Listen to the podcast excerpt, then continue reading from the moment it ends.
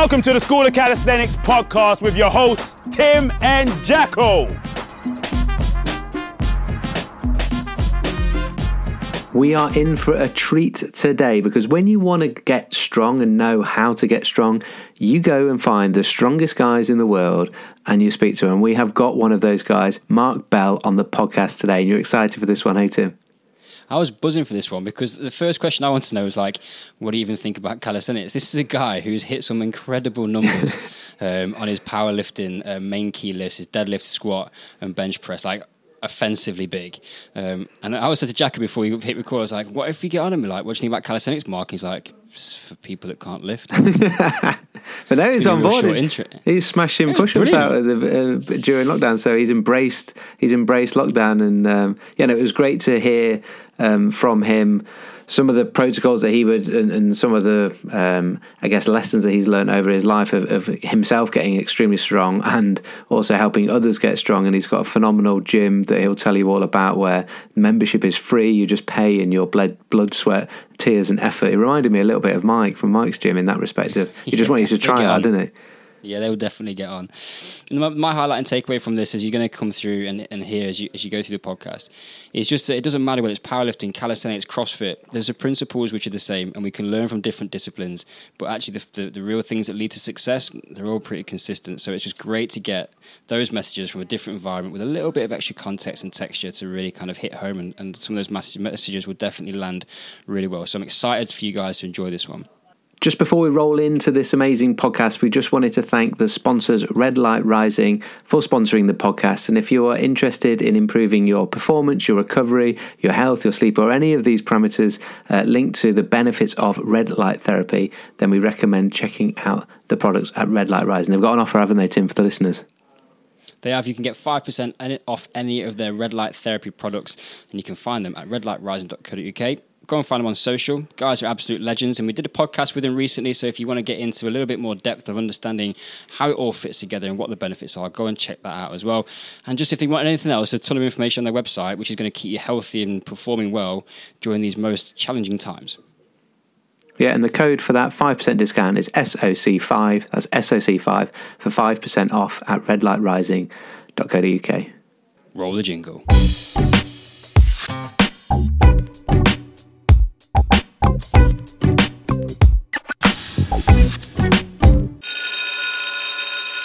So, an absolute pleasure to uh, introduce Mark Bell to the podcast. Um, thank you, Mark, for, for sparing us some time. And I'm super, super excited to talk to one of the guys who knows more about strength training than lots and lots of many people in the world to get his input on uh, on what it looks like to get strong. And I'm sure there's going to be some absolute knowledge bombs aplenty as uh, as we get into this.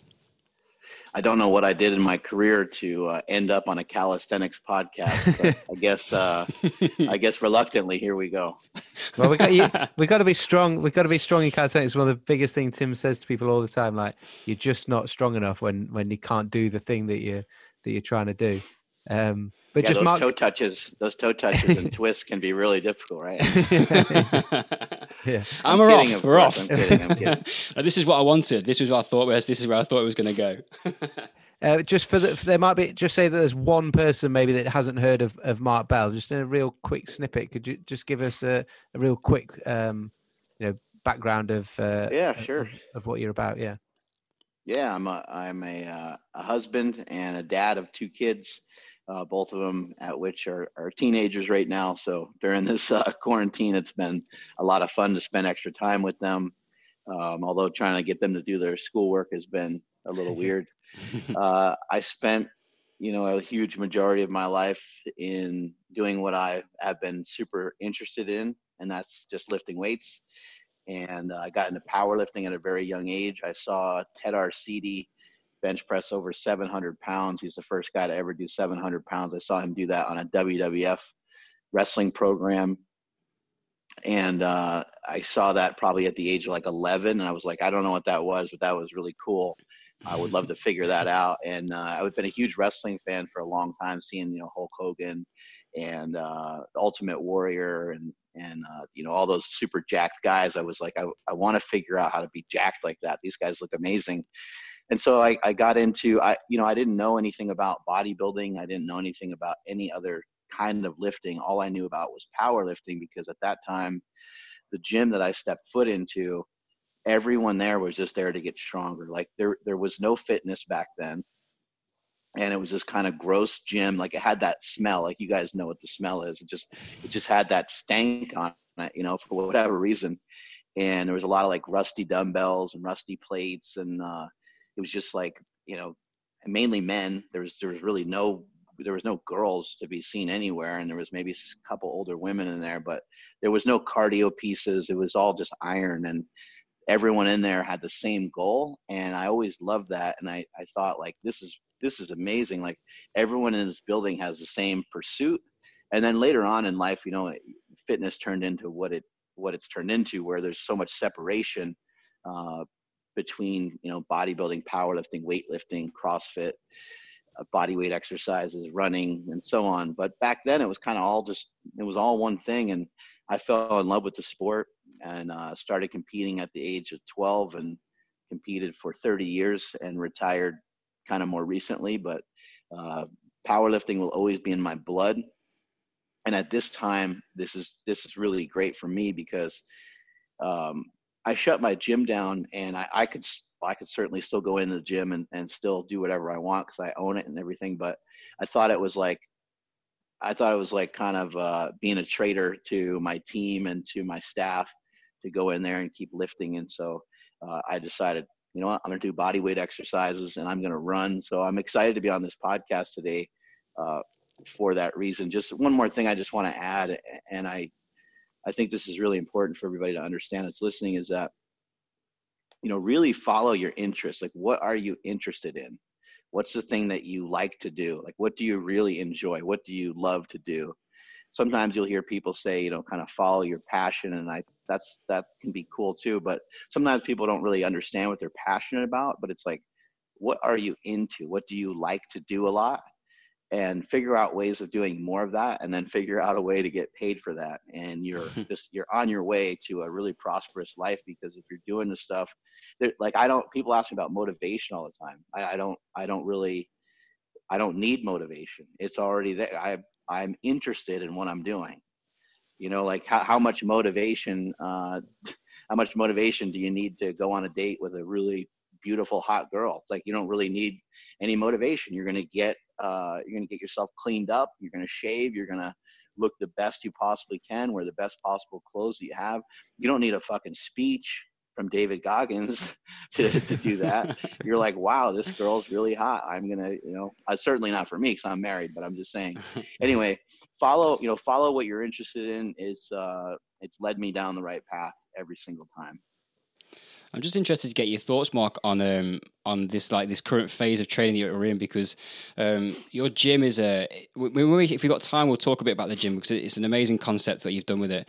Um, how are you finding the transition from being sort of uh, from the, from a powerlifting background, strength training background, and now finding yourself in an environment where bodyweight training has become sort of like a very accessible and um, probably like as you say in terms of the, the, landscape at the moment it's an appropriate way to train. Like how's how's that how are you finding that? Are you missing are you missing getting out of a barbell or are you, are you finding some challenge in your own body weight?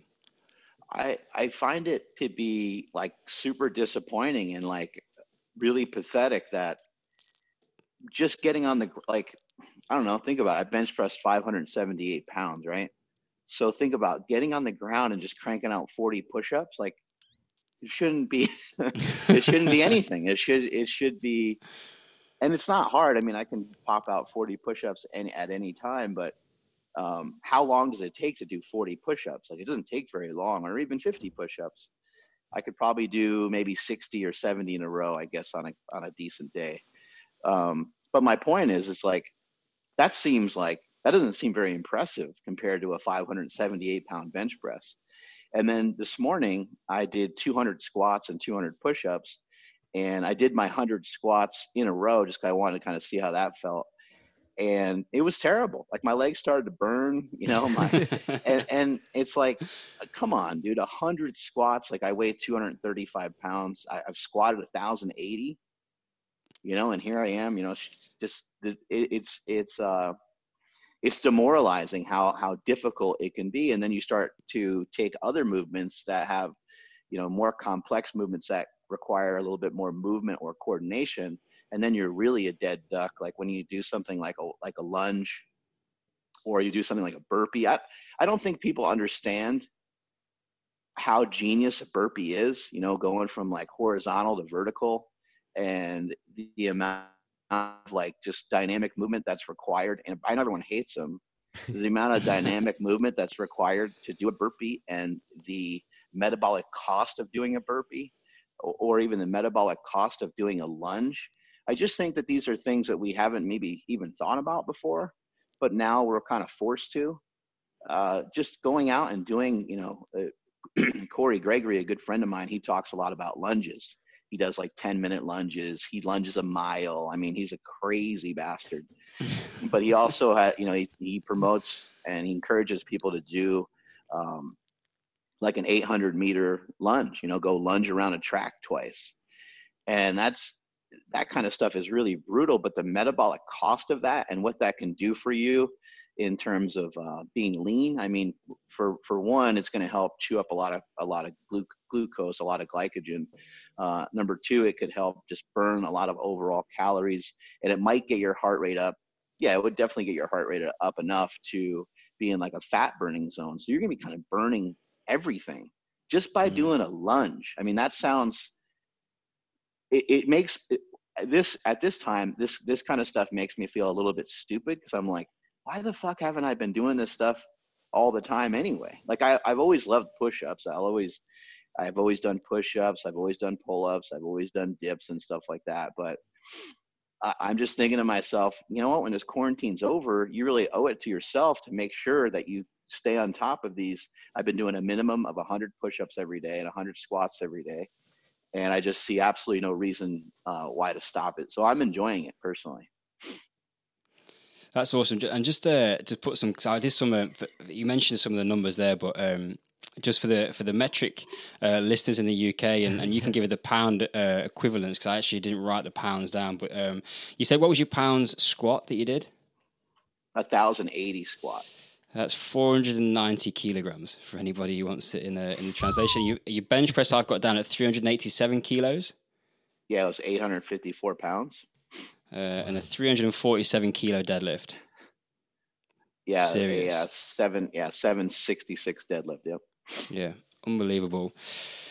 So um, one one thing that we wanted to get into, Mark, was a little bit around that um, that strength side of stuff. There's a lot of people that come into calisthenics, and, and as Jacko said in the intro, that we um, we always prioritize strength things are much easier when you're stronger. Um, and there's a lot of stuff when you're like you, you, come into calisthenics and you sometimes people will look at it from the outside and a handstand, for example, doesn't require a lot of strength. You don't need to be that strong. You just need to have good balance.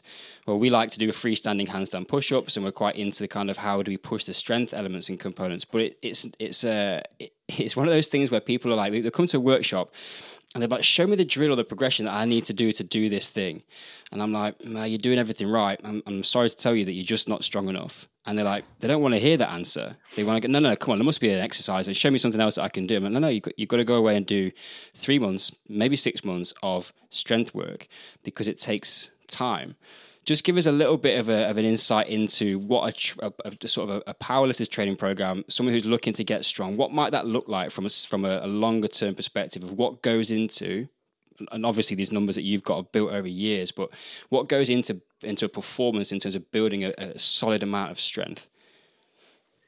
I think it's um, a really key component to being strong is adaptation and a really key component to gaining size is adaptation. And and first and foremost you know um, if you're trying to get strong if if getting bigger is an option for you that's uh, spot number one to look is just to eat a lot more food.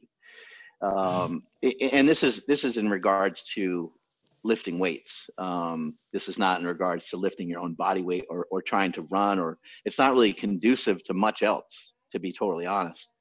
Um, but it, it, can be really productive in terms of moving weight. So if you're, you know, um, you know, if you're, if you're under, you know, 100 kilos or under 90 kilos or something like that, then that would be that would be a place where I would I would look if you if you feel like you can afford to gain weight without getting you know quote unquote too fat, then uh, then that might be that might be something to consider because that's going to be that's going to get you strong uh, faster than anything else. But you want adaptation, but you want to make sure that you don't have too much forced adaptation. And what I mean by that is you want to only be able to do what you can do.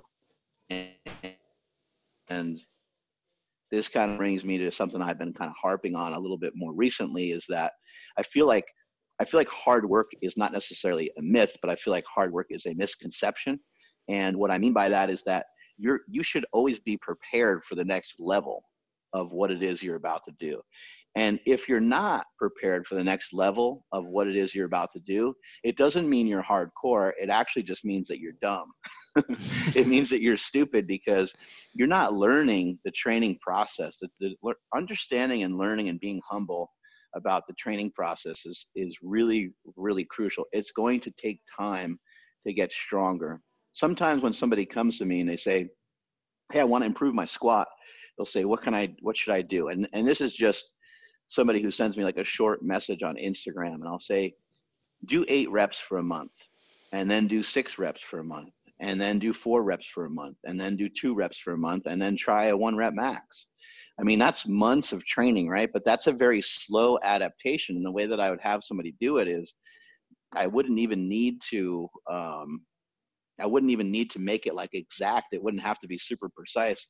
But the basics of it would be hey, week one, do something very, very manageable. Do something that is so simple uh, and kind of feels easy. You know, week two, just bump it up from there. Week three, make it a little harder. And week four should be something that's difficult. And then cycle back through it again for those uh, those couple of months. But it's adaptation uh, and it's not annihilation. And that's that's the key component right there is that you don't want to just go in there and uh, and destroy yourself every single day.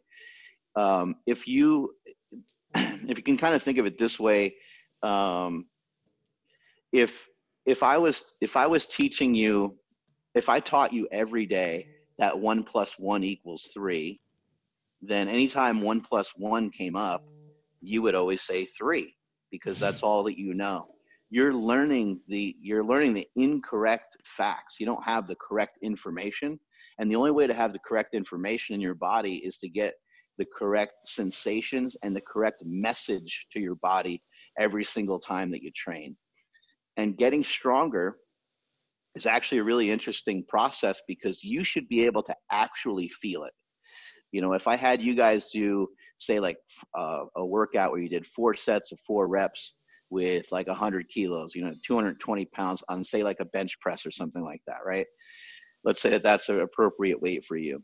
If you can do all four reps um, every single time, and you can match the way that you did your last rep of your last set with the way the first rep of the first set looked, then we are on the right path. We're on the right track. That's how it should look.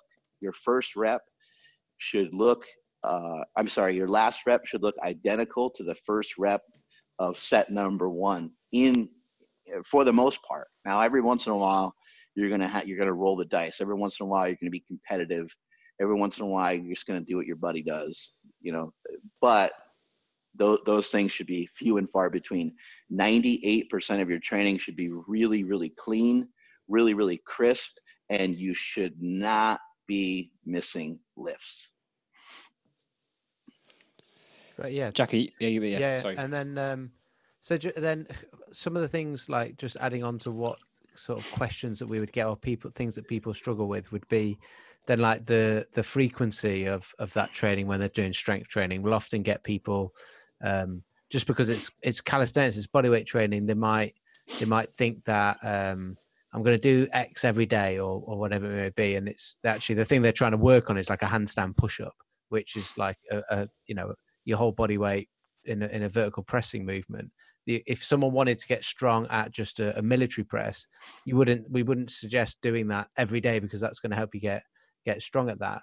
Um, where where people sort of struggle with that overtraining, what's the, what would you be your sort of what's your recommendations for people as a, it varies from person to person but in terms of the dose of that what would that look like in a week for someone in terms of those you know you talked about the rep those sort of lower rep ranges eight and below mm-hmm. but what would be how often would you be doing something you know if you were wanting to improve your vertical push your military press um as an right. example I, I think you know it goes back to what I said in the beginning of the show already was that you know you want to really lean into your interest. So yeah. let's let's say that you love doing shoulder presses. Well if you love doing shoulder presses and i tell you to do them once a week you already aren't listening to me.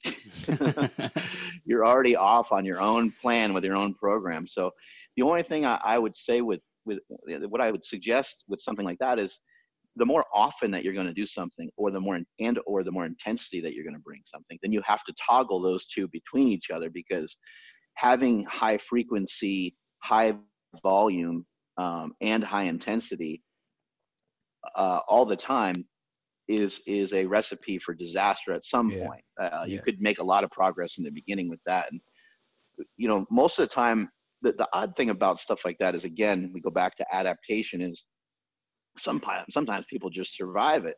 They're you know really dumb in the gym. They're really stupid with what they do. And uh, despite all that they their body somehow miraculously miraculously survived it. And uh, now they squat 700 pounds and they got you know 33 inch quads or something because all they do is overtrain all the time. So that's that's where people get excited and they're like oh i'm going to train like this guy or i'm going to train like this girl because this is what they do yeah. and then they're they're driving up their frequency driving up their intensity driving up their volume i think the best strategic thing is to play the long game and to say i don't really care a ton about where i am in two three months i care more about where i am in two or three years because yeah. it's going to take you it might take you a long time to really uh, pass people up especially on certain areas where um, you may be weak now, you know, going back to the example of a handstand push-up, well, a handstand push-up is uh, handstand push-up and handstand walks is a total joke to someone who's been doing gymnastics most of their life, right? Yeah. So somebody who's been doing gymnastics most of their life, uh, you know, a handstand like handstand walks is probably like maybe part of like a drill in the beginning, you know, and same with like any like ring dips and all those things. I mean, CrossFitters go crazy about some of the stuff that uh, that they have to do on a on the rings. But meanwhile, in a, in Olympic competition, when they do the rings, that's the starting position yeah, of everything yeah. else that they're about to do is is just doing the muscle up. Like the muscle up is is just to get yourself ready for. Yeah, it's, yeah, actual, it's not even that. it's like actual, walking in. yeah, it, right, right. It's like walking in, and so when you start to factor those things in, and when you look at like an Ed Coan, and uh, you know Ed Ed only squatted once a week, but um, he would have been able to squat three or four times a week without any problem, and he pro- his squats probably would have been even better than they were, even though he's the he's the goat. And the reason why I say that though is just because he was built for it. So for myself though, I would have to be a little bit more cautious. I, I'm I can bench a lot more often, you know. So each person's going to kind of have their own. So what I, what I would suggest on that is like try something out about three times a week try to have a, a, and this is really simple just try to have a light-ish day a medium day and a heavy day. Your lighter day you can do a little bit higher reps. Your medium day you can have a medium rep range bracket. And then your heavy day you can kind of go for it. And you can kind of progressively increase all three of those over a period of time. And then maybe you can get rid of one or two of them but it really becomes a lot of fun when you start saying, all right, I'm going to train the squat, you know, three times a week. I'm going to train the bench twice a week. I'm going to train the deadlift once a week.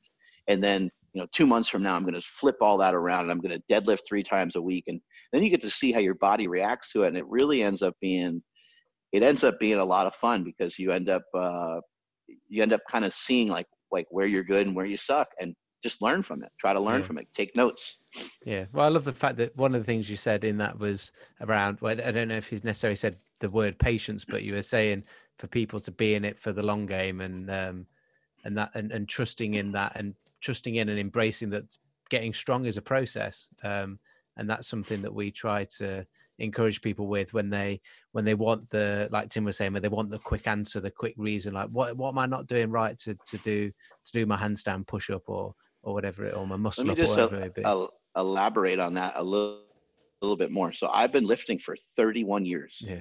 and I can go. still I can still do everything and anything that I want to do almost. There's a couple things that I would there's a couple things I'm working on that I don't have access to yet. But 31 years and and I was a professional wrestler for 5 years. Um, I spent most of my life playing football and uh, you would figure that I would be a lot more banged up and and screwed up and messed up. And as I mentioned those those numbers uh, earlier, I was a really highly competitive power lifter. I lifted all the weights that I ever wanted. I you know I, I pursued an 800 pound bench, and I then it, then it turned into me wanting to do a 900 pound bench. I wanted to do a thousand pound squat, and that later turned into me wanting to do 1100. And I kind of just started getting kind of greedy with everything. But again, just think about I can do any and everything that I want to do. I can do these body weight exercises every single day. I can go out for a run. The only thing that I'm missing that I would love to have that I just I I worry that I'm gonna hurt myself is like I don't have full access to like just going out and like sprinting. Um, but it's like I'm so new to like messing around with any sort of running and I'm just really taking my time. If I just go out and sprint, I'm gonna probably you know tweak my hip or tweak my hamstring. I'm just not in shape enough to to do that at the moment. But everything else, I can go like hell. Like if you guys were like, hey, you know, hit up some burpees with us, like I think I I think you guys would be like, holy shit, like he's pretty he's pretty quick. I can't move very good. Like my mobility's not not great, but um, I can kind of overcome some of that with like some power and some explosiveness. I think it'd be fun for us. Uh, hopefully, we're going to get um, to America at some point. For we want to, we want to come on a little bit of a tour, and we'd love to come and drop in and see if we can get you into a human flag. yeah, you know that stuff. That stuff is crazy. You know that that's um. There's just so many different levels of strength, right? And yeah, I, yeah. I, you know, as as a young kid that was, you know, banging weights in the gym all the time, I I kind of always, you know, of course, when you look at that stuff, you're you always hate on like whatever it is that you can't do. So I'd be like, oh, look at those, look at those wimps, man. Why aren't they lifting a barbell? What are they doing? You know, but like really, it's it's uh it's awesome to have that elasticity in your joints and i think anyone that's uh, you know getting older would certainly you know be in total admiration of of things like that like just being able to jump up on a box you know just off of one foot and then you know land on that same foot um, just simple stuff like that is like um, i mean those are going to be things that when you're 60 and when you're 70 and you go to get up out of a chair those are going to be the things that you wish your body was made of. Those are going to be the things. It's not going to really matter a ton that you're that you squatted 700 pounds at one point. That's mm. probably going to be more to your detriment than it will be to your benefit. Yeah, and and uh, well, we we talk an awful lot about um, about longevity and seeing that sort of talking about mobility and quality of movement as well as like as well as strength. But just speaking of human flags, am I right? Did you have Ross Edgley um, on your podcast? Yeah. yeah. Yeah. We had, yeah, we had Ross uh, recently, and uh, that guy is uh, just unbelievable the amount of stuff. He's in, yeah. So he, before, it was actually before he, we, we, we had a session with him before he did the Great British Swim. Um, and it was a really good example of like the guy is just like an incredible specimen and strength is, is something that is absolutely no problem for him. And, we we taught him how to do a human flag in 45 minutes and he'd never done anything like that before but it was a case of like he had the strength there and it was a really mm. good example of like when you've got strength and he does a variety of different training that then he could adapt to be able to use that strength in something that was you know a human flag people spend months and months and years potentially trying to trying to be able to do in the calisthenics world and he does it in 45 minutes because he had that that bedrock of of strength mm. that he's mm. built up over you know as you said like he's built that up over a long period a long long period of time yeah you have to be uh, strong for your body weight to be able to pull that one yes, off right exactly yeah 100% yeah yeah they're, they're, getting big and eating just just getting bigger in calisthenics we have to marry that strength with um yeah strength to weight ratio effectively. being heavier. Yeah yeah. You can be heavy well, you just have to be stronger I just want to get into I, am the the the the, key, the coach inside of me and the and the geek wants to talk a little bit of numbers in terms of uh, training program prescription and some of the stuff that you've done. And, and, there's just a couple of things I wanted to before we get into that um, a little bit just to clear up on because it's something which um, we've there's been some research papers come out about it recently, and the onset of velocity based training has sort of started to kind of become more prevalent in a, in sports science and, and training um, systems. You mentioned before about you, the the first rep should be the same as the last rep, so that's on set one, and then the same do you think would apply to set four? And what, where I'm kind of going with that that is should we be training to failure? And, and or should we always be sort of like making sure that we can we can meet the required um, target reps and sets that we've got on a program to create a specific adaptation? Because there'll be oftentimes people will fail a rep and like is that a good thing or not? Or should we just be keeping a little bit back so that we are consistent with the quality?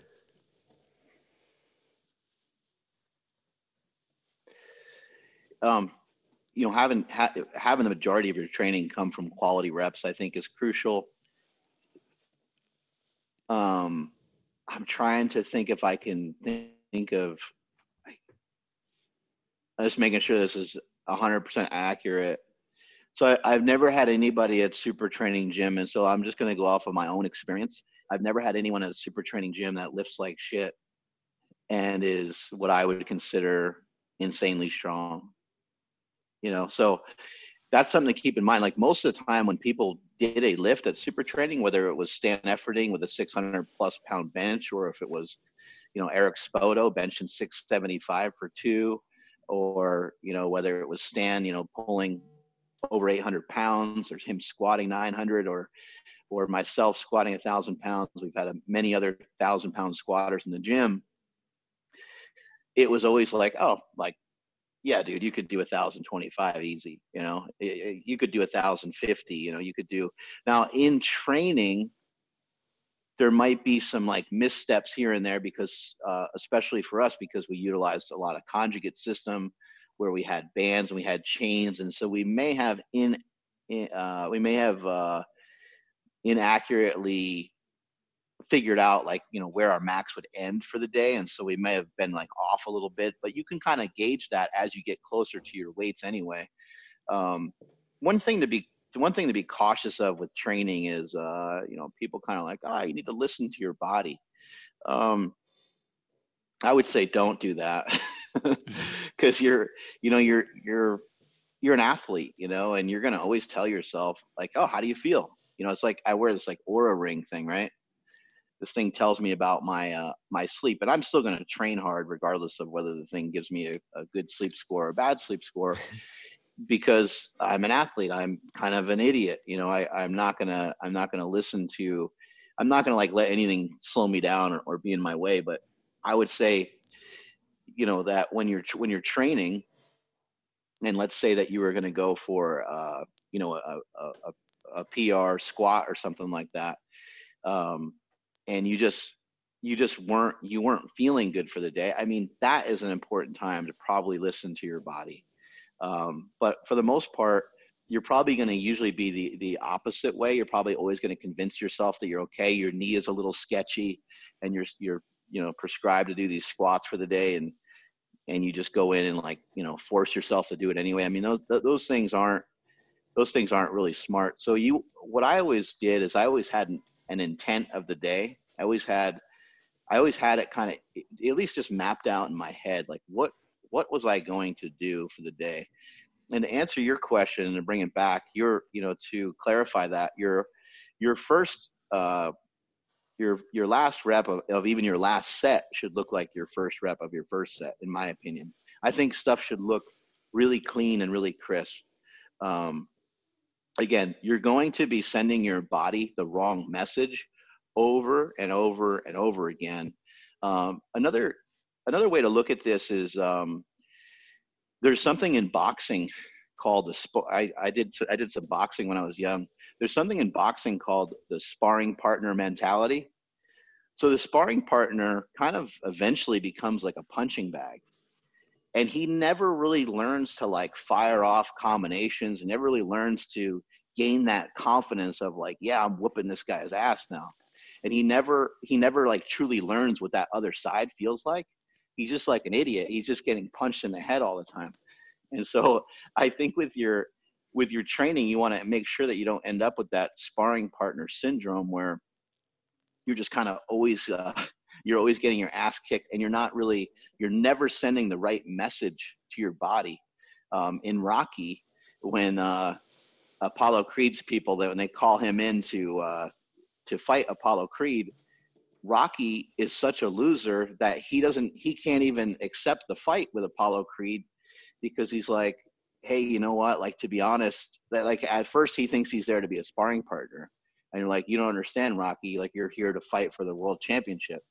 And he's like oh no. You know I, i'm like a journeyman fighter. Like it, it wouldn't be a good fight. Like he doesn't even understand because he's been sending his body the wrong message for so many years.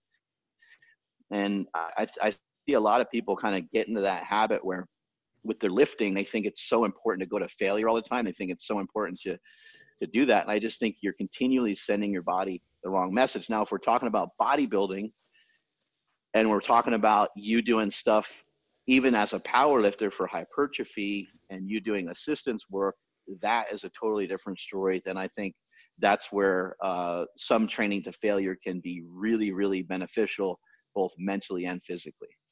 Yeah i think it's a really good point for for in calisthenics though as well. If we're trying to do something that's quite um, technical a lot of the time it those those those reps as you said like having having clean stuff and having stuff that isn't messy when you're trying to squeeze out the last one of a, a handstand push up or a muscle whatever you're it's the same thing you you like I like what you're saying around the you're giving your body or you're giving your brain the wrong message. Almost like this is an acceptable way to do this rep and if it isn't then it's then it then it needs not to be there.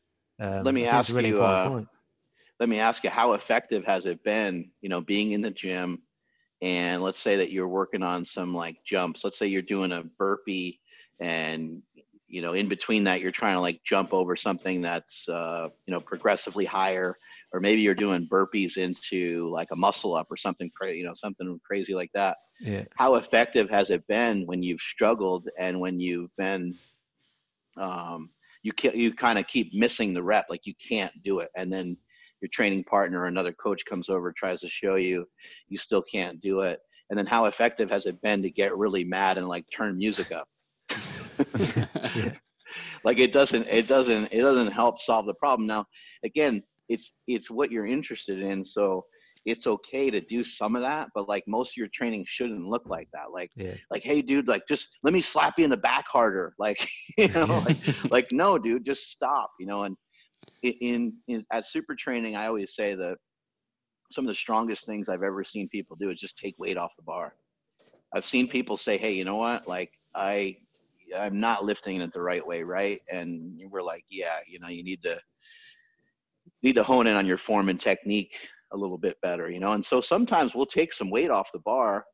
might take one of the big plates off the bar, and they might do it better, and then we'll work our way back up and give them another chance, another opportunity. But what I've always taught people at super training is you have to prove to me that you know how to lift that every single time. I don't care if it's 100 pounds, 200 pounds, 300 pounds. Every single time that you lift it, you have to show me that you know how to lift it. That's how we put more weight on the bar. More weight doesn't go on the bar unless you show me that you know how to lift the weight the correct way. Awesome. I think what's really good about this is it's um you're interested back to when you started at the beginning, Mark, and you mentioned around finding your passion and following these different disciplines of powerlifting or CrossFit or whatever it might be. Um, my background is in strength and conditioning, and we um, it's just so good to that you the, the same principles are just consistent through all of these modalities. Yeah. It's just how we express it, but the same principles of quality, earning the right to progress, managing your ego, just from a from a both a technical perspective of how we go about lifting, training, but then also the mindset and the psychology um, that goes with it. So it's really just a, a positive, and that's what that's what I was hoping we're going to get from yeah, from you today. Yeah, it's almost been the same conversation. It's just that it finishes with you're talking about weights on a bar, whereas we're we're we're trying to we're trying to encourage people to embrace that same process. Um, it's just as, as the outcome is slightly different. We're moving our we're moving our body. We make it rather than progressively adding weight, we just make it progressively harder rather than um, in terms of the body angles and shapes that we're making. Like a, a, a handstand push was obviously a, a, much more difficult push up. Um, not only because it's in a different plane, but there's the balance. You know, if you're going to freestanding that your feet on the wall, there's that balance element to it as well. And there's a whole series of little progressions that we take people on in between those. But the the process, the like you say, Tim, the, the thought process behind it, the trading mentality towards it, and the the emphasis on the quality of how we're going through that and managing your ego is, yeah, it, it's good to it's good to hear the same sort of the same messaging. Yeah, I think how to be how to be good at anything is, you know, the same for yeah, you yeah. know, it's it's it doesn't matter what it is, no matter if you're, you know, trying to be good at accounting or if you're trying to be good at uh, you know, making money, if you're trying to be good at um, relationships. I mean, it's all the same. It's all the same mix mash of words, you know. And if we were to have, you know, 20 people in a room for seminar and say, okay, what do you think the keys uh, to su- success are for lifting weights, right? And you know they would shout out you know five things and it you know might be a little disagreement about what those five things are exactly. There might be some different interpretations of what different words mean and stuff like that.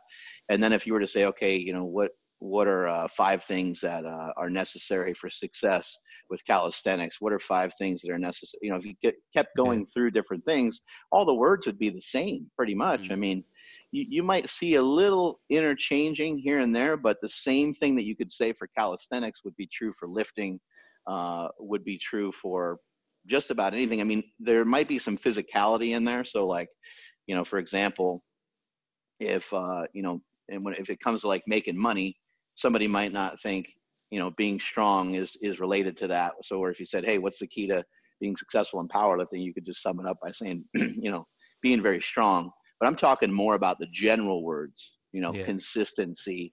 You know, those those are those are the things. And then how do we get consistency? We get consistency by having it be something that you're into. That's the mm-hmm. easiest way to do it. If if you're you know what what uh, I think is important for people to walk themselves through. You know, what is it that you're really after? Um, you know, do you want to have a faster, you know, mile time or something like that? Um, if you do, then you're out there doing all the work that's necessary for it. If you find yourself dragging your feet and not really wanting to do it a lot of times, well, that just tells you that you don't have the interest level that you thought mm. you did. And that's okay. That's totally fine. It's totally fine to have like a hobby that's like an A hobby, a B hobby, a C hobby, right? It's okay to put these things in different categories, but just realize that, you know, that's where that's at. I mean, I used to spend, when I was powerlifting, I'd spend four, five, six hours in the gym. Like it did, it was irrelevant. How long it took uh, was not factored in. I wasn't like, oh man, I you know I need to you know get this workout in in 30 minutes or or whatever. It was never that way. It was always like, I'm staying here until I fucking figure this shit out.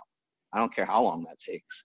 Mm. And it was because that that's where the interest level was. It was just I, I wanted to try to be the best that I could possibly figure out to be, and I realized that that didn't take 45 minutes.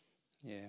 Yeah. You make it so I'm trying you're making me think of like um I like the I like I like thinking outside of training as well, but uh, which which you're making me think and going okay the the the thing I like I love I love the the the challenge of training and the uh, I love always loved training and you know I had a background in rugby before before doing this and um understanding what makes me like using that thing that I re- like you say, using the thing that I really like doing and going, what are the things that I do during that that are like really effective and and make me be able to be good at it and and see progress and have success in it?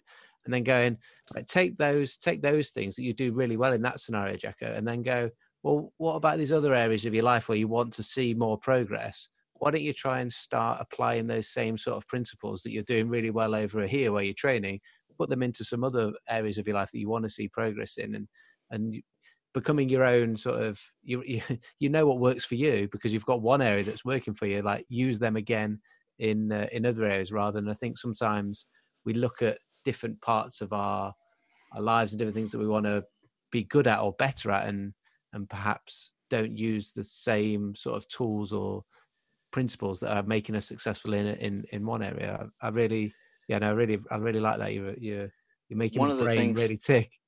Yeah, good. One of the things that uh, really helped me as a power lifter, and I think what set me apart from a lot of other lifters, is that, um, and and you know, a lot of lifters do this, but like I just talked a lot of shit. You know, I I I was into like boasting up my own ego a little bit, even at the expense of like hurting somebody else's feelings. But it was just part of my game. Like I wasn't really truly trying to hurt anybody.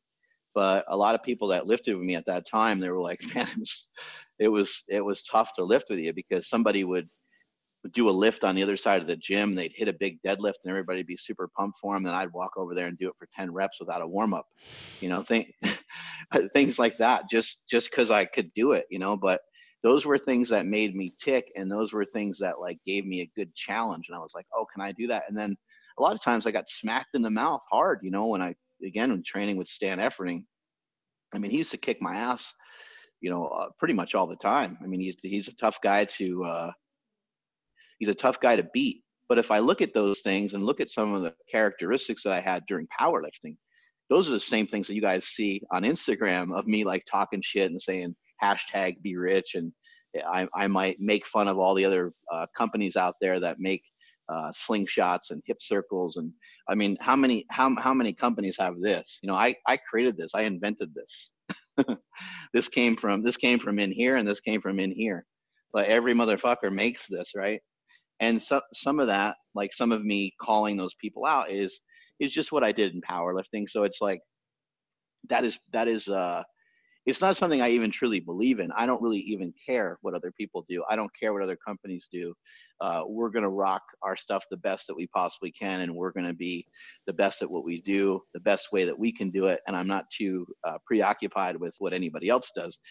But I also just I I I um I'm amused by it. Like I like calling people out. I like talking shit a little bit. I like I like to stir the pot a little bit. And that's been some of the stuff that I've been posting recently about uh, the coronavirus and stuff like that and and just saying hey i don't think governments can really do much to stop a virus. And it's just opinion. And then other people you know they get flared up they get triggered they get uh, you know super upset by by what i'm saying. And that's you know i started like the race to zero followers just in in again just it's just a way to get people to think.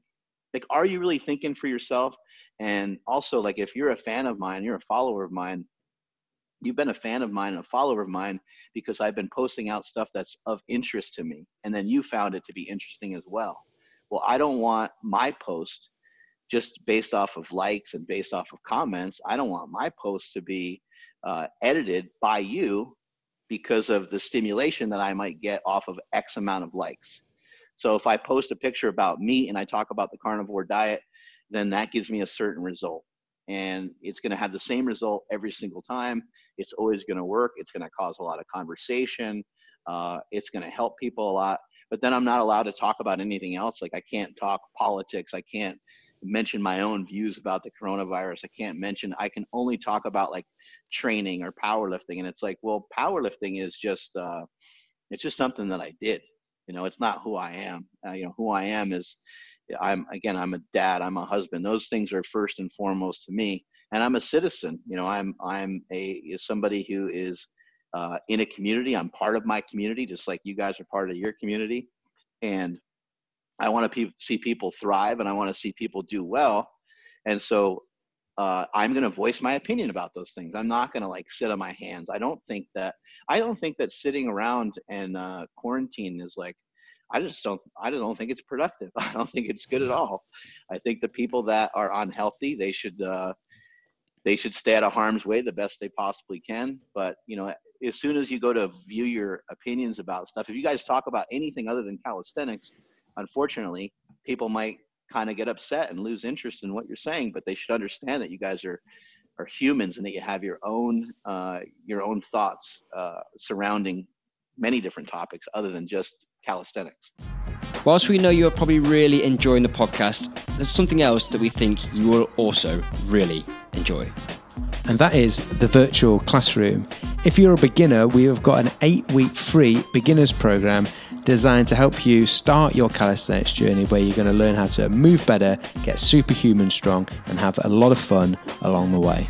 If you're ready to take your training to the next level and learn some of the iconic calisthenics movements like a frog to handstand or a muscle up, then inside the virtual classroom you are going to find all the training programs and educational information that you need.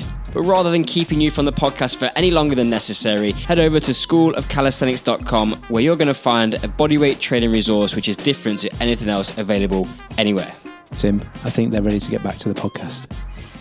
Yeah, I want to see you mentioned a, word there, What I really wanted to get a bit of input in because it links into super training in the gym. Um, and I, I, heard you speak on a podcast a couple of years ago, actually, I think. And um, and your your gym setup is now free for members, um, as I understand it. What's the community like in terms of um, at your gym and the, and the culture of your gym? Because it's quite a unique thing. Uh, your background and, and your strength training experience, well, it has also got a culture of its own. What's it like at your gym? And is it the sort of place where anybody can just rock up on day one and, and they can walk in and be like, okay, cool, I feel part of this community, or have you got to have you got to be on the sort of sniffing salts and uh, and heavy metal before you're allowed to get in? you know, it's I guess it's kind of like a uh, like an unwritten rule is like that you need to be strong, but that's um you know that's people's own interpretation of super training. But really you don't it doesn't matter you know any, anyone can come in there and train. The gym is free um, Saturday and Sunday from uh, you know as soon as we get out of quarantine. Saturday and mm-hmm. Sunday from nine to one is when we allow guests to come in there. And um, I made the gym free years ago. It wasn't always it wasn't always free. It didn't always start out that way, but the second that I had the opportunity to make it free, I made it free. I really love lowering the barrier of entry into fitness and into strength. I feel like it's complicated and you know again like just kind of going back to like where we're at now, I think that where we're at now with all these uh, deaths and all these people getting really sick, I think this is payment. I think this is a uh, this is payment for many years of people neglecting their bodies and people neglecting their nutrition. And I'm not saying that every single person that has died from the coronavirus is fat uh, and or out of shape, nor am I saying that they deserve it. But I'm saying that something shitty always happens out of neglect and I, I, just i don't like seeing people like that. I want people exercising. I want people moving and that's why i'm a big promoter of a lot of stuff that's free. 10 minute walks push-ups squats. Um, they say the best things in life are free and i've found that to be uh, i found that to be pretty much true. You know when it comes to uh, you know these 10 minute walks it's like man you can just anyone just anyone can like walk you know? And even even in terms of powerlifting i've found that anyone can power lift maybe not anyone can power lift the way that larry wheels power lifts or the way that ed coan did it but anyone anyone can squat anyone can bench anyone can deadlift. It's just a matter of like how much weight can they handle? You know maybe for a squat maybe you know maybe somebody who's 75 years old and has bad knees and and a bad back maybe they can only do a quarter squat and maybe they can only do it with a six pound dumbbell in their hands or something, but they can still squat. And that's what I've always loved about powerlifting, strength training. I have never in my life, I've never met one person that doesn't possess the ability to get stronger. I have not, I have not seen that person yet. Um, I don't believe that person exists. I think everyone, it doesn't matter if someone's in a wheelchair, it doesn't matter if somebody doesn't have any arms, it doesn't, I mean, if you're alive, if you're a living human being, then you possess the ability not only to get stronger, like forget the gym for a second, just to get better, period. You know, everyone possesses the ability to learn. I mean, it doesn't matter what someone was born with or what someone was born without. I find that fascinating. I think that's really cool and that's one of the reasons why I made the gym freaks. I wanted to lower that. I wanted to say, hey, let's not let's not worry about that. You know, I hear people kind of squawking that it's a hundred bucks a month or whatever. Let's just let's just get rid of that. I don't have the gym to make money anyway. And the gym was never really it was never set up to be profitable. I never cared about the gym uh, in that sense. I just wanted the gym to be I wanted to be strong. I wanted to be fun. The gym was set up for very selfish reasons. I just wanted to be as strong as I could possibly be initially and so and again you know going back to the interest like the gym is the gym was set up for selfish reasons. The slingshot was made for selfish reasons. I made a uh, compression cuff for your elbow which a lot of other companies have copied. Uh, i made i made that with the intention of it being for me. Like i made a lot of things for me and i set things up for myself. And then it just happened to be like I was like, okay, well, I could probably share this out with other people, and this would be cool. When I was recording a lot of the lifts, it was the same thing. It was for selfish reasons. I wanted to get better at squatting, so I'm like, let me record these, and I started recording them in 2005. And then I kind of a lot of the other lifters in the gym started squatting seven, eight, nine hundred pounds, and I was like, I got to film them too because people are going to be interested in this stuff. This is crazy to see seven, eight, nine, uh, 45 pound plates on each side of the bar. People are going to freak out when they see this stuff. And no one cared, you know, no one cared for, you know, a decade. And, and now people, now people, I think, I think they enjoy powerlifting and we're going to see, uh, Hafthor Bjornsson go for a, uh, 500, 501 kg, uh, deadlift on ESPN uh, in a, in about a week or so. So that's that's super exciting. But yeah, made it free initially, just kind of lower that barrier of entry and to and to set up the right environment. You know, I've learned from Louie Simmons that if you walk with the lame, you'll develop a limp. And I, I've never wanted to I never wanted to train with people that are going to half-ass it. So that is the one rule if there is any rule to super training gym is like i just i want to see you working hard that's what you pay with you pay with your your blood sweat and tears i don't care about the weight that you lift uh, but i want you to contribute i want you to uh, help load plates i want you to help spot i want you to participate i want you to yell at somebody when they're about to do a lift because we're all in it together. It's very difficult to get stronger, and let's figure out a way to make it easier to get stronger. And I believe it's easier to get stronger and it's easier to get better at fitness in a group setting than it is by yourself. Yeah, wow, you, you've done you're doing obviously doing some uh, doing some amazing stuff there, and um, yeah, no, it's it's it's inspiring to hear sort of not just the stories come out of it, but yeah, what you're what you what you're doing with that and, and with the gym and and setting that up. I had just as we bring uh, things to a close, I had one final sort of thing to. Um, so it goes right back to you. Uh, I really enjoyed the fact that you said you were you're doing your, your bodyweight squats and doing your push-ups um, and sort of enjoying the different challenge um, that that may may bring and just wondered whether you have thought about or have tried to look at any sort of progressions of of some of those more simple bodyweight movements that you've done so sort of rather than boshing out 40 50 60 push-ups do you play around with like doing a single arm push-up or any other sort of push-up variations or rather than just doing more pull-ups, looking at trying to do do a muscle up on the bar. Is that something that you've thought about, or during this time think, oh, maybe actually I could look at doing some of those things a little bit differently? I, I think it'll be a natural progression because, uh, like, it just feels better, right? So, yeah. Um, again, you know, I've been encouraging people to do these ten-minute walks for, I don't know, five, six years now. Um, and as I, you know, started, I would do two or three 10 minute walks a day. I, a lot of times I'd take a phone call and I'd pop on a you know walk and I would just walk for 10, 15 minutes maybe. Well, now I walk for hours, you know, and a lot of times during my walks I'm running. And kind of same things happening here with the with the squat. You know, sometimes I'll squat onto a bench that's kind of high. Other times I might, because I don't have great mobility in like my ankles and heels and stuff. So yeah. sometimes I'll put something under my heels uh, to do like an Olympic squat and do a, um, I guess you would call it like a Hindu squat, you know, get a full range of motion squat. And I might, might put a weight vest on and I might even hold a little bit of weight in my hands and, and try 100 squats that way.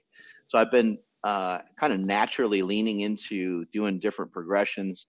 I've been yeah. doing push ups with a 40 pound weight vest as well. Um, yesterday I did 300 push ups. So it just, it, it kind of just uh, depends, but like I'm feeling so good as I'm doing it because I'm in, I'm encouraged to do it more and more because I'm feeling better and better all the time. So as you feel better with it, you get a little more uh, like frisky. You know, you're like, hey, yeah, yeah, I, could, yeah. I could try this. So do something else. The other day I was, yeah, the other day I was doing push-ups and I was like, okay, I think I can leave the ground on every single oh, push-up. Oh, nice. You know, I was trying, I was trying to do like 200 of them eh, back and forth with some squats and and back and forth with some uh, we were running some uh, stairs, and I just wanted to make sure that I could do it the whole time, though. You know, so I did uh, like 15 reps every single time, just give myself a good little pop off the ground type of thing. But I haven't really messed with, you know, transitioning into things um, that are too complex or too complicated. But um, it, I, so far, I'm feeling good. I, I really would like to work on some more lunging just because like my knees are a little weird, and uh, I'd love to kind of continue to build up strength uh, in the knees. Um, but yeah, other than that, I've been keeping it. I've been keeping it pretty simple. Nice. Looking after the basics. Yeah, you never, never, never go wrong looking after the basics. What are some of your favorites that you guys like to do?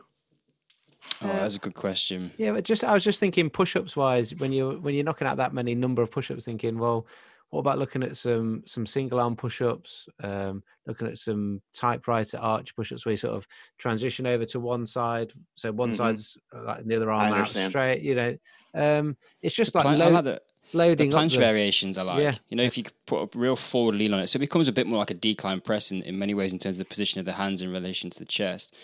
But those get hard really quick. And if you've got an opportunity to throw um, your feet in a set of gymnastics rings and um, then lean forward into that planche position and then start to work in those kind of shapes, you, you sort of a sudden you throw that instability into it, and then it's just a different ball game altogether. And that we, we probably quite have a lot of fun with that sort of stuff. A big a big part of us around calisthenics is um, is play, as a play with movement. And mm. if we can get strong and play at the same time, and we like the variety and and just trying out different sort of things, um, and the same with the dips as well, like the basics of just like Russian dips or um, or Korean dips, and just just challenging yourself to move in a different way. And if you, when you're doing that with strength, and you can do ten, and as you say, you put a vest on, or we start playing around a bit more with tempo, or um, putting supersets together, and um, yeah, that's probably like a bit of a, yeah. a, we we often get distracted by playing and, um, and not enough actually getting on with the with the uh, the reps and sets sometimes. But it's uh, that it's uh, from us as you mentioned before. It's a it's a passion. It's a mental health thing. The yeah. the, the, the freedom to play with movement is just a, a really rewarding thing. And I think the push up is such a like a, a foundation like pressing movement. Like it is so good, but for a lot of people, once they can do quite a number of them, it, it be a bit stagnant and a bit boring. And actually, there's you can be there's so many different options and being creative with it that it can it can be not only just like challenging from a strength perspective. You think of what some of those single arm progressions look like, but um, it's fun. Like Tim says, it's it's fun to do that. And I don't know, depending on where people are at in their mindset for their training, like if I'm having a good time whilst I'm training as part of it, then and as long mm. as it's still challenging me, that sort of it keeps me a little bit more engaged probably Whereas if you said I'm just going to do 100 push-up, normal push-ups in a row, like, well, I'll probably automatically start moving my hand position, look at some diamonds, look at some wider ones, like just just give myself some different movement options. I think um, the shoulders really enjoy that, um, but also it keeps my brain engaged. It exposes your weaknesses as well. I think yeah. that's a real powerful thing in training. Like I want to know what I can't do, um, and let me do more of that because that's the the weak link in the chain. Um, so yeah, challenging myself in, in, in those positions. It's uh, we always talk about calisthenics. It's something you've mentioned before as well about ego. Like it's massively humbling. You look at people look at a muscle up and they're like, I should be able to do that. I can do pull ups. I can do dips. Why can't I do a muscle up? I'm like, well, it's because you're not fast enough, um, and you've now got to go away and got to start to go and develop some speed because you can't pull explosively. Um, but yeah, I, I enjoy being humbled by my training and realizing there's still stuff that I've got to put groundwork in for. How do you guys define calisthenics? Well, that's a good question. Uh, it's, it's, probably most closely, if you were to kind of give it a label as gymnastic strength based work, um, but without the artistic elements of it. but calisthenics, yeah, and we're not so much on pointy toes. Um, but it's it, it can take a number of forms. So freestyle calisthenics, where they'll have battle of the bars type things, where it becomes very sort of acrobatic based. Um, and then you've got th- all the end of the spectrum. You've got the the sort of the real strength based guys that just want to do 32 kilo muscle ups, um, and they go after the sort of like numbers of, of, of just that sort of stuff. And then um, our kind of focus is probably somewhere where we just enjoy moving well, moving clean, getting strong, and having fun with training. And it's what we find with calisthenics is it's um, it just there's there's always more progressions. There's always something new to learn. Once you've done a handstand, we can now you can start working on handstand push-ups, and that kind of puts you back at day one again because you've got to go and earn the right to go and go and play at that level. Um, so yeah, bodyweight training. But we've had this Jack and this conversation before. Like, is a bodyweight squat when you put a weight vest on? Is that still calisthenics, or are we now doing weighted training? Because what's the difference between a weighted vest and a barbell in terms of um, load? it's the same thing. We're just yeah. overloading the system. Um, is a weighted pull up now calisthenics or not? Um, so it's all like you say. I think you, you get, this has kind of brought us full circle. It's all the mm. same stuff, right? It's just the expression of like I can't put 387 kilos on a on a weight vest and do uh, do my push ups. so I have you to guys, kind of. Uh, you guys track your heart rate and stuff? You do check on that a little bit. Uh, I do, Jacko. You don't do so much, do you? But I've got a I've got a heart rate um, monitor that I, I, wear in training that I just quite enjoy seeing what I'm doing. I think over the years I've got a um, a fairly good intrinsic um, monitor. I know when I'm at zone five, let's call it that, or, or 90%. I know when I'm probably roughly around 60, 70% just from, from years of doing it. But um, I do like to sort of see. But the big one that I like on my heart rate is my recovery. I, I sometimes use that for rest periods. Like when the heart rate drops, I'm going to go again. Um, it's just an interesting one. Jack, have you got any thoughts on that? Um, I'm I'm tracking my waking heart rate at the moment. Actually, not um, just not during training time. Um, I was going to say something on um, um, I've forgotten now. It's about those progressions.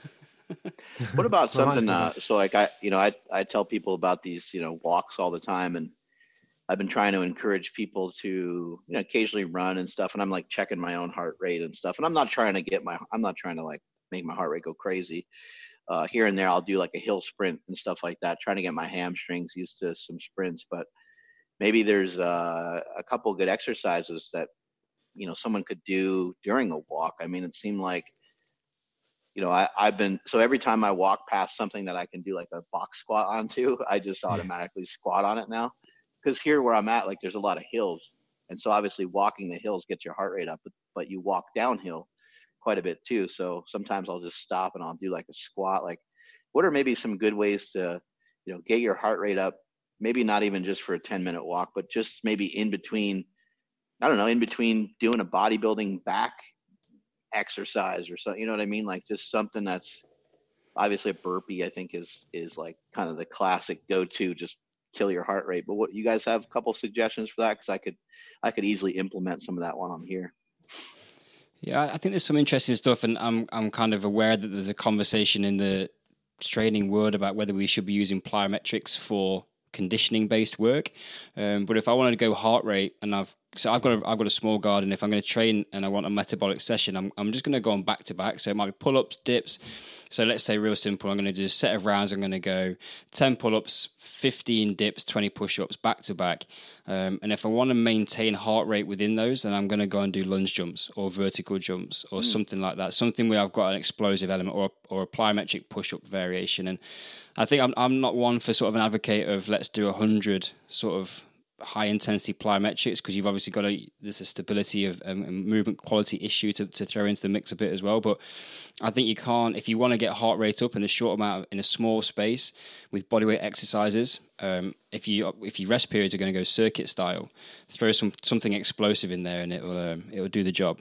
Yeah, I think like a split um, jump, split yeah. jump, or just like a squat jump or something like that. Yeah, and and the split jump goes back to your lunge pattern. Like, what are, I, we kind of talk a bit about longevity and what are the sorts of things I want to be able to do when I'm 60, 70 years old? Well, I'd still like to be able to run a little bit, and I kind of want to have enough reactive stability and strength that I can jump down off a curb if, if I need to, or jump out the way of a car. And these kind of let's for in, in inverted commas like in, in, functional patterns of being able to to move explosively in, in, in, a split bipedal kind of pattern. I don't think there's some value in that sort of stuff, and and being able to do it when you're tired is a is also you get what you train for, right? So and we we should train the things that we want to keep.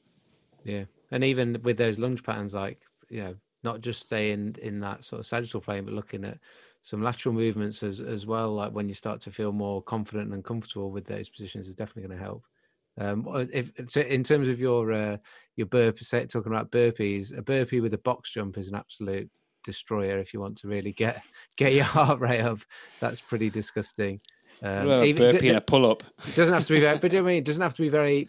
The difference between if you do a burping like a little jump, you you end up being like when you give yourself the outcome of like whatever box or step or whatever it may be. Don't do anything too like crazy high, but something that's making you have to like put that extra little bit of explosive work in. Mm to get onto something that always that always does. I remember the thing actually that I, that I forgot then when it was about um what so calisthenics comes from two Greek words, kalos and sthenos, which mean beauty and strength. So ultimately, like with with using your own body weight to be sort of that beautifully strong, just made me think of some of the stuff you were saying about clean lifts. Like it should look good. Your first rep should look as good as your last rep. Um, there's there's some real nice there's some real nice similarities and crossover in philosophy on that. My last point on that one, just the other thing that we introduced over the summer, which I want to get back in my program, is when myself and my wife just went and did a 25, 30 minute sprint session. Um, and and I just I, I, think running hills, short hills, short burst, 10, 20, 30 meter sprint efforts, like you said before about going back to having the the the um, the base level kind of stability, move range, and movement stuff is important. But like again, a human humans are designed to to run, and if we run fast, it gets the heart rate up, and it's a great conditioning tool. Mm. Um, I think those are those are some just interesting. If you throw push ups and some stuff in with some sprints, you're going to know about it. I reckon pretty soon. so, have you guys been watching any of the CrossFit stuff that's like on Netflix? You know, now that you have maybe a little bit of downtime. I've uh, I've watched a couple of them actually. Yeah, well, bits of. Yeah, it's, insane. Uh, to me, it's yeah, it's like uh, it's unbelievable. um, I find some of the exercises and stuff they do just to be crazy, like a uh, you know walking overhead lunges, like with, and and I mean I I don't I forget what the kind of weights are the girls are using, but oh, man, I want to say they had like a 53 pound kettlebell or something. I mean, it's just. Mm, yeah, yeah, I don't know how they're. It's embarrassing to me because I'm like, I can't do one of those, and they just went a whole football field, yeah. you know, length. It's unbelievable, and the bodies on on the women and and the men are just like the physiques. People are just they're really jacked and they're really able to move really well. It's it's pretty damn impressive. Yeah, they yeah. they make they have to do a bit of everything, don't they? So, um, yeah, it's hats off to them. It's uh, you, you won't be seeing me at a competition these anything like that these days. Crikey. I used to think we like when I played rugby, we had to do you know you had to be strong, you had to be fast, you had to be agile, you had to take impact. Um, used to think we had to do quite a lot of various different things in our training to be like quite a good all-round athlete, but but yeah, it's still um, it's still nothing like what those guys have to do for Connect. But even in CrossFit, it's been interesting to see them introduce strict form movements. Yeah. So strict handstand push-ups, strict muscle-ups, and, and it leveled people to start off with. All of a sudden, they just couldn't. There was there was athletes there that are insane at everything else, but they couldn't do a strict ring muscle-up. Mm. Um, and I think that's uh, one thing I, I, admire CrossFit for is they are very very good at continuing to challenge the the athletes and change the game. They like yeah. they don't stand still. Um, you can't get good at CrossFit really to a level that is outplays where CrossFit can take the, the realms of that sport. There will always be something which they can do to to, to catch yeah, people just out. Make it just make it harder. Yeah, it's impressive. yeah. yeah, it's impressive. Mark, we're going to wrap it up, mate. Thank you so much for your time. Um, it's been an absolutely brilliant conversation, and, and um, yeah, just just absolute fantastic shared knowledge in there, and, and um, we really thank you for for giving us that time and and, uh, and wisdom. Appreciate it, man. Thank you guys so much. So once again, another fantastic podcast. Thank you so much to Mark Bell for being our guest this week. Uh, we have nothing else to say apart from until next time. Class is dismissed. So thank you so much again for listening. We don't take it lightly that you uh, give up probably an hour of your time to listen to these podcasts. and we really do appreciate that. We hope you got a lot of value out of it, guys. And we would, if you did, we would love you to do a couple of things for us. One of them is tell other people and share it if you thought that we were adding some value. And also, if you want to, pop over to iTunes or wherever you're listening to this and give us a five star review. We like five stars. Four stars not as good keep it five are the best. Five of your best stars, please. and if you would like to find out more about the School of Calisthenics and see the best of everything that we have got, head over to our virtual classroom. You can access it from the website at schoolofcalisthenics.com, and that is where we have got literally, possibly, the best calisthenics resource available anywhere in the world. It's definitely the best one we've done. And on that note, until next week, class dismissed.